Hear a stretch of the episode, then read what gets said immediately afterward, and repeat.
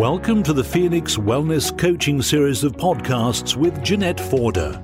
Created to help and guide you as a woman to discover yourself through the pivotal moments that matter in your life, helping you to find your purpose, power, and voice through all those critical life stages. Hello, I'm Glenn Thompson. Good to have you along on this Phoenix Wellness podcast. I'll be your host, uh, guiding you and steering the ship through today on the podcast. And uh, back as usual, we've got Jeanette. Jeanette, how do we find you today?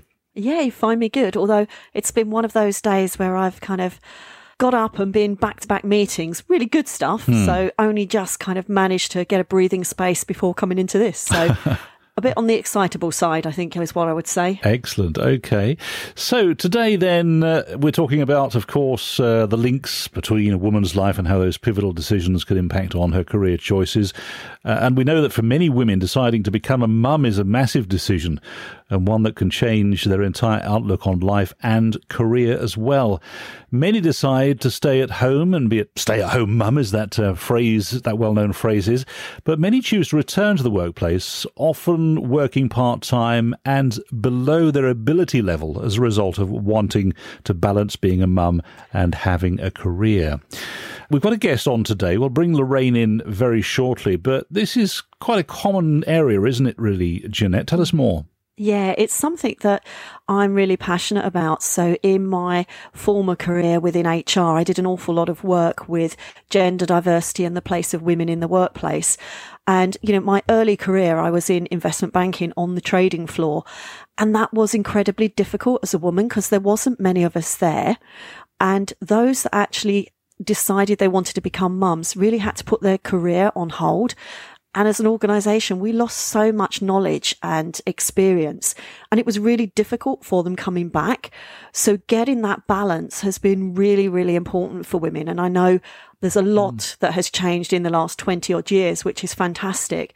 But it's still quite a difficult choice for a woman. Does she stay at home and be full time mum? Or does she come back into the workplace and handle that mum guilt that they really seem to struggle with because it's difficult to be, you know, mum and working woman at the same time. And that's why so many times they take careers that really are below with what their ability level is, or they feel that they have to do that because they've been out and they haven't got the confidence and they don't see mm. their transferable skills. It's a real minefield for women. And whilst things have got a lot better, I still think they are struggling to make those decisions because of everything that's going on for them. There's a couple of things here, isn't there? There is the confidence issue, which is massive. You lose confidence the more you're away from work. But is it a guilt thing as well? You know, the woman's going back to work and she feels perhaps at the back of her mind she should be really at home looking after the kids. I mean, is it partly a guilt thing that goes on here? I really think there is. I mean, I am not perhaps the best person to talk about that because not being a mum, mm. and that's why um, it's really good that our guest today is a mum and can maybe share some of that. But I network with lots of mums. Lots of my friends are and I see this. They lose confidence because they think, oh, actually, you know, I'm at home, I'm changing nappies, I'm talking about babies all the time. How can any of those skills be transferable? But they forget so much of what they do around organizing the house and the life and really making things run smoothly. And then when they're in the workplace, they know they want to be there either because they need the financial stability that being back in the workplace gives them, or it is intellectual stability. They're looking for getting that spark back again and feeling like they're contributing even more than the important role of being a mum. But equally at the same time, they want to be mum. So they really struggle with that. I hear a lot of friends saying that they feel guilty when they go to work. They feel guilty that, you know, they're having to leave their baby with childminders or with family. But actually, they want to be in the workplace as well and then feel guilty for feeling that. It's a real minefield so you can't really win, can you, either way, to be honest? No, I think it's really difficult. Balancing that yeah. is so difficult. Okay, well, Jeanette, let's bring in your guest today then. This is uh, Lorraine. Lorraine, thanks for joining us on the Phoenix Wellness podcast today. Good to have you along with us. Where do we find you? Are you uh, southeast based? Or whereabouts in the country are you? Yeah, I'm I'm actually Walderslade, the same as Jeanette. So that's in Kent. Your career, like many women's, take a number of twists and turns. Uh, so good to hear you describe uh, some of the roles that you've done. I mean, what was it like for you trying to get back into the workplace? I started off straight from school with A levels, didn't go to university, and worked for a travel company doing their business travel. So then that travel company was actually in an investment bank, Salomon Brothers as it was. And I worked within the bank, but working for the travel company for a while. Got married, and uh, and found myself leaving the travel company to actually work for the investment bank, which was quite interesting. Worked there for a number of years in the settlements back office, and then had a daughter in 2001. So then everything got thrown up in the air. What do you do at that point in time? We were only entitled to six months maternity, mm. so it wasn't very long. I had to get back into work and uh, was a bit of a groundbreaker because I was part of the very first ever job share okay. at Citibank, mm. as we had then become. I was just marveling when you said, Lorraine, that you were kind of groundbreaking as the first job share. And then you talked about only six months maternity leave. And I do remember those days. And it seems really, it seems such a small amount of time when you, now women can have the whole year off, which is absolutely brilliant. And job shares, whilst not huge, are much more prevalent than they used to be because employers really struggled with how do I manage this with budgets and headcounts. So I, would forgotten how groundbreaking you were at the time. So that is great. Yeah, it was tricky at first because I came back from maternity leave and there was nobody that wanted to job share. So I, I started back in the bank and I was moved into a different department and I was kind of using up all my holiday so that I wasn't at work every day. My daughter was in a nursery local to home, so my husband, who worked locally, could drop her off and pick her up. But obviously, on days when he couldn't do it, that that was a real trauma. Sitting on the bus on the way home from London, thinking, "Go faster! The nursery's going to close, and I'm not going to get there in time." And then my mum picked up a lot of the childcare before my job share kind of actually started, um, I had to wait for somebody to come back that wanted to be a job share too. Lorraine, when you went back into work after that six month maternity leave, how did you feel? Did you feel any guilt at all? The fact that you perhaps I should be at home with my daughter? I mean, how did you feel? Yeah, of course you do. Um, you spend time with them, and albeit six months, it was six months, 24 hours a day, and then you have to go. And for me, as well as feeling guilty about leaving my daughter at the nursery, I then was like, my husband, because I work in London, my husband is having to drop her off and pick her up. That should be my job because I'm mum. That you know, that mm. ingrained mum looks after the children thing was still there. And yeah, I did feel guilty. And did that guilt take your focus away from work, do you think, as you were sat at your desk? No, I tried to do the whole right, I'm here, I've got to get this done, and the quicker I can get this done, the quicker I can go home. that was my uh, my way of coping. I think. Mm, I think that's really true because there is that one way that I've heard ladies say that they handle that. Mums say is actually you've got to be all in in one or other of your roles. So when you're in the workplace, whilst you've always got that concern about your child behind at the back of your mind, got to be all in with what you're doing. And then when you're at home, you can be all in being mum, trying to be both at the same time makes that balancing even more difficult and you feel the guilt even more because you're not performing well in either of those roles that you're doing. So let's move it on then, uh, Lorraine, because you were in investment banking, which, you know, is a good job, isn't it? At the end yep, of the day, you're probably yep. pretty well paid, I would have thought. Um, but you thought at the end of the day, this isn't really what I want to do. I want to do a, I want to change career. Yeah. Uh, tell well, us what you moved into. Well, what happened was I had Caitlin and there were complications when she was born. And I had a surgery that went a little bit wrong. And I had a number of surgeries to try and correct that because I didn't feel that one child was my family. I wanted to continue. And unfortunately, that didn't happen for me. So when Caitlin started school locally in reception, because of her age, she only did half days from September till Christmas. So I gave up uh, well, I had to take a sabbatical from work in order to pick her up at lunchtime every day. So I did that, and during that sabbatical, I got bored because I'm I need to be I'm on the go. I need things to be doing all the time. Mm. So I volunteered in the local nursery that she went to, the play school, and after she'd settled in at school, I volunteered as a parent helper in the reception classes. So I was kind of seeing her, and I was doing work with other children, and it was her class teacher that said to me, "You're really good at this. Have you never thought about working in a school before?" And mm. I was like like, well, when I was 18, it was what I wanted to do, but I got told I wouldn't be, I wasn't clever enough to go to university. So I didn't, and I mm. got a job doing travel, which was something that interested me as well. I did that for a while, and then after her encouragement, I actually said to work, I'm not coming back. Really sorry, but it's not for me anymore. And I got a qualification as a teaching assistant and then I worked at a special needs school. And it was just because my sister had previously worked at that school as a teacher um, that I knew the school and I knew kind of what it stood for and its ethos. Got the job, worked there, and the head teacher, fantastic man, agreed to let me do a degree on day release so I could actually qualify mm. as a teacher myself. Okay, so you retrained and you went to university, is that right? Yeah, I did. Now, I've got a funny story, Jeanette. In 2005, I kept saying to Jeanette, I've got to do something else. I don't know what to do. I don't think I can do university. And Jeanette was like, go on, give it a go. Do an open university thing and see how you get on. So I did. I did an open university mm, called mm, Children and Young People, mm. just one module just to see whether I could do it or not. And I did, and I kind of got on really well. So that was the thing that kind of went, well, I did that. I can do it. So yeah, I signed up and, and actually the degree mm. was amazing. It was one day a week on day release because all the people on the degree were teaching assistants. So it was a really lovely mm. group of friends who I'm still friendly with, a lot of them now. And we did a, a BA in childhood studies and I finished that in 2010. Wow, and congratulations. It's just lovely hearing you talk did. about this. It's great. after I did that, I did a PGCE at Christchurch. Both of those degrees were at Christchurch. So for one year, I was full time student, and um, at that point in time, Caitlin was about nine or 10. And so she went to a childminder because I had to be in Canterbury at eight o'clock in the morning, and sometimes lectures didn't finish till six or seven o'clock in the evening. So she went to a childminder before and after school while I did my PGCE.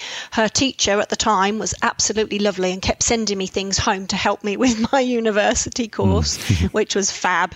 Um, and then in 2011, September, I started started teaching. And 10 years on, still there, still teaching, but in I've taught in a variety of schools yeah. across Medway. Yeah, and and I'm I'm about to embark on a whole new job, which is a little bit scary because it starts next week. okay, and what is that? Well, I've been the early years lead, so I look after reception and nursery in right. one school in Strood, and I've done that for three years. But as of next week, I'm the early years lead teacher across our hub in Strood. So I take on another two schools under mm. my wing, which will be mm. really interesting mm. and really scary at the same time. Jeanette, let's focus in on that because you can help with your business, Phoenix Wellness. You can help people, can't you, on that sort of change of direction in life? Yeah, that's right, Glenn. Life coaching can really help you to change, you know, your outlooks on where you're where you're headed with your life. And some of those things that Lorraine was talking about really reminded me because obviously when she was younger and they said to her teacher said, you know, you're not bright enough to go to university, basically, that could actually have led her down a completely different career path. But because you're able to have those conversations with someone outside of your immediate family, mm. you can think about different options. And Lorraine was able to change her mindset on that and was able to then challenge herself to do better and to do something different. So life coaching can really help you to challenge those self-limiting beliefs that we all have and say they don't have to be there and find a different and a better way to move forward. And Lorraine, did you ever get that little voice in the back of your mind saying, no, you can't do this. This is totally alien. You know, you're training to be a teacher. You're going to university. You can't do that. Was that little voice there in your head? If so, how did you get rid of that little voice? It definitely was to start with. I was 39 when I started my degree, which is obviously an awful lot older than most people. And when I started, it was definitely there. Every lecture, every Wednesday when I went to uni, in my head, I'm thinking, can I do this? What can I do? I think because we were such a supportive group, because a lot of us were around the same age. We'd mm. all decided to move from being a teaching assistant to a teacher. The support that we gave each other and that network, and I, I used that network all the way through my degree and even in my master's, which I've just recently finished. Some of those girls were looking at my essays and reading my essays and giving me feedback to help me even then. So it was a really supportive group. And I think once we all got our first assignment back mm. and we all passed, you kind of go, okay, no, no, I, am all right now. I, I can do this. We can do this as a group. We can help each other to do that. And what about support? I mean, your family supports your your other half, uh, your partner, your husband. I mean, were they supportive of what you were going to do? Nobody said to you, "No, stick with what you're doing. Stick with what you know. Go back to London, be a, an investment banker. That's what you know." Did you get that great support from the family? Yeah, definitely. My family have been great. My husband's hilarious. and Jeanette knows him well because when I yes. said I want to be a teacher, he said, Oh, great, you'll be working from nine to three and have all those holidays off. he regrets that now because he now realizes the life of a teacher is in at 7.30. It's, it's tough. Leave it's hard, school at half five yeah. and work most weekends. it's not the easy gig most people think it is, is it, being a teacher? No. But interestingly, though, I know you do kind of 70 hour weeks, which I never did that in investment banking, and probably you didn't either. But it makes it easier when it's your passion you're following. Yeah, as you say, once I knew that that was what I wanted to do, I've always had that drive to me to be the best that I can be at whatever it is I'm doing. So for me, the hours to start with were definitely worth it. 11 years on, I've dropped my hours because I wanted to um, because luckily I had a, a head teacher that wanted me to work for her again and offered me, you know, not a full time job. Um, and I'm lucky to have kind of held on to that. I do four days a week now, and even being in charge of three schools, I'm still working four days a week. I'm mm. in charge of, I think it's 20 staff and 250 ish children. So for me, stepping out of the classroom is going to be really difficult because mm. I love being in the mm. class and having my own children. But the thought of being able to have an impact on that many children is kind of what made me say yes to mm. the job. And how being friends with Jeanette, Lorraine, how has that helped you along your journey? I know that Jeanette wasn't a life coach at the time you took that change of gear, that change of direction, but in terms of her experience in HR, how did she help you? Well, we've been friends for a very long time. I still can recall the night that Jeanette and her husband were out for dinner, and my darling baby daughter threw up all oh. over her, and I, and I mean I truly just, all over her. We both oh, ended up having to strip and get new clothes. I knew you'd just everywhere. I knew you'd tell that story. we couldn't have got away with the conversation without that one coming up. And she's 20 now, so it was a long time ago. But Jeanette's been someone who, when I needed someone to talk to, she's great at. We went through a phase where we just went out walking and talking, didn't mm. we? Out we in did. the woods, just talking and, and kind of it just helps to have someone there that you know you can say, really stupid question, can I ask you? And she doesn't laugh at you. Mm. She just mm. plows you forward and encourages. That's so important. And that's, again, as a life coach, that's what I do. Yeah. Is just ask those and you've been doing that for a lot longer than them. you've been a life coach. Yeah, yeah, officially, yeah. And Lorraine, any advice you'd give younger people just starting out? I mean, what sort of advice would you give your younger self, if you like? You could sit, sort of sit back and say, "Well, Lorraine, younger Lorraine, this is what I should have done." I mean, what would you say? Yeah, I would say don't let other people's opinion of yourself become your opinion of yourself. That teacher that told me that I couldn't do university because I wouldn't be able to do it, I actually met her in the car park in Canterbury outside the Marlowe Theatre and I told her I was doing my masters and it was the best feeling in the world because it's like you put me mm. down, you told me I shouldn't do that and this is what I've done. So for me, mm. you know, you, you just have to believe in yourself and find someone to help you. That group of children or that group of adults, sorry, that I did my degree mm. with. You know, I couldn't have done it without them, and I expect all of them would say exactly the same thing. And, and my mm. masters, I've just finished my masters in early childhood education, and we were only a small group of five people that were doing it part time because we all had jobs in teaching mm. or child minding. Without that supportive group of people, I would never have been able to do it. I'm waiting for those moments when Lorraine says she's got a doctorate. That'll be the next no, one. No, no, no. No, I, I handed that. I said no. At any I'm time, leaving that one to Caitlin. She's going to become a doctor, not me. when you were training to be, you know, the teacher and going to university, doing that whole training process, at any point did you sit back and think, what have I done? Am I doing the right thing? Was there any sort of doubt at all? No, it actually was why didn't I do this sooner? Why did I believe what somebody said about me? Why didn't I have the courage and conviction mm. to just do it earlier? And that's your message, isn't it, to most people yeah. or to everybody? You really? have to. You have to believe in yourself. And if you can't believe in yourself wholeheartedly, you have to find someone else that will believe in you. My husband's been a mm. great supporter for the last few years um, while I did my master's. And you have to have someone that's your cheerleader whoever that may be, a yeah. member of your family, a friend, a life coach, whoever, you need that cheerleader just for when you go through those tough times. Having that support network is so important, whether that is family or friends or a life coach. And actually, all we do is help you to look inside yourself and bring that confidence out because we've all got it within mm. us and it's just having someone to help you to do that. Okay. And what would you say to anybody, Lorraine, who's looking to perhaps go to a life coach like uh, Jeanette? What would your uh, advice be? I wish that I'd met someone in that role when I was 18 because actually, if somebody then had believed in me and supported me and shown me that there was a different way of doing things, yeah, I'd have been a teacher mm. a whole lot longer than I have now. Um, so, yeah, definitely you need a supporter. You need someone that can question you and push you forward and encourage you. Here's a question for you, Lorraine. Which was more pressurized, being a teacher or being an investment banker in London? Different pressures. Investment bank, lots of um, shouty traders. In a classroom, lots of shouty children.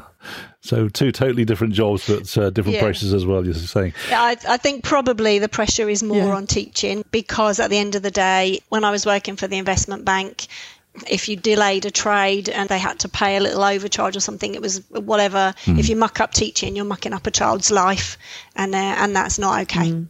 I completely agree with you there. I think it's amusing. I was thinking there really is no difference to being in a schoolroom full of children and a, a you know a trading floor full of investment bankers. They're still children, but just a lot bigger. Yeah, and there's no other the difference there. So, Lorraine, thanks very much for sharing your story right here on the Phoenix Wellness Podcast. Great talking to you and uh, to hearing, you know, how you've sort of changed career direction and uh, your life is better as a result of it. Thanks very much for joining us today. Thank you very much for asking me. It's been um, it's been lovely. It's been nerve wracking, and I have a bit of paper in front of me with everything written down just in case I couldn't remember anything. But I've really enjoyed it, and. I, I do hope that it inspires people to look to themselves and be brave. And if you can't be brave on your own, find someone that can help you to be brave. Sure. Great. Lorraine, take care. Nice to talk to you. So, Jeanette, a great story from Lorraine. Mm-hmm. Inspirational, I would say. Yeah, absolutely. I've loved doing these podcasts because I get to talk to some really fantastic women who've got big stories to tell and it's just inspiring for other people. This is what I wanted to do is bring real women with real stories to the microphone so that people can learn from them. Our lives, like everybody, take lots of twists and turns. Some we can control, some we can't. But Lorraine's story shows you how you can actually, you know, mastermind your career without really realizing that's what you're doing. And the fact that, you know, partway through having her daughter Caitlin then spurred her on to want to become a teacher, which was something she'd wanted to do for many, many years. Mm. So I love bringing these ladies to the airwaves. Okay, so we'll be talking to more inspirational women in future podcasts, won't we, Jeanette? Uh, just tell us briefly what we'll be touching on in those future episodes lots of different areas. We'll be looking at that big change that comes over women the menopause, that big bad wolf that often comes and chases you through the woods. We'll be bringing in some ladies to talk about their experiences through peri and menopause and actually what that's meant to their lives and where they're moving to. We're also going to look again and talk to somebody who through bereavement actually found her spirituality and that completely changed the way that she runs her life and her business. And that's a really hugely inspiring story. So more finding out different things that can happen, those pivotal moments either within ourselves or externally that change the course of our lives and how we cope with them. And I'm also hoping to bring in some some experts in the field. So hear what some of the experts say around how you can change your lifestyle and and what you want out of life as well. So a good mix coming up. So lots more still to come then. Whatever you do, if you're listening to this on your favorite podcast platform, hit that subscribe button and uh, you know, listen out for those future be notified of those future episodes of the Phoenix Wellness podcast series with Jeanette Forder and uh, myself uh, Glenn Thompson. It's been great talking to you Jeanette. Let's uh, look forward to the next session uh, which is just around the corner. But uh, whatever you do, stay safe and look after yourself. Thank you for listening to this podcast from Jeanette Forder of Phoenix Wellness Coaching. Please listen for other episodes in this series designed to help you as a woman through the critical moments in your life. And for more information, please go to phoenixwellness.co.uk.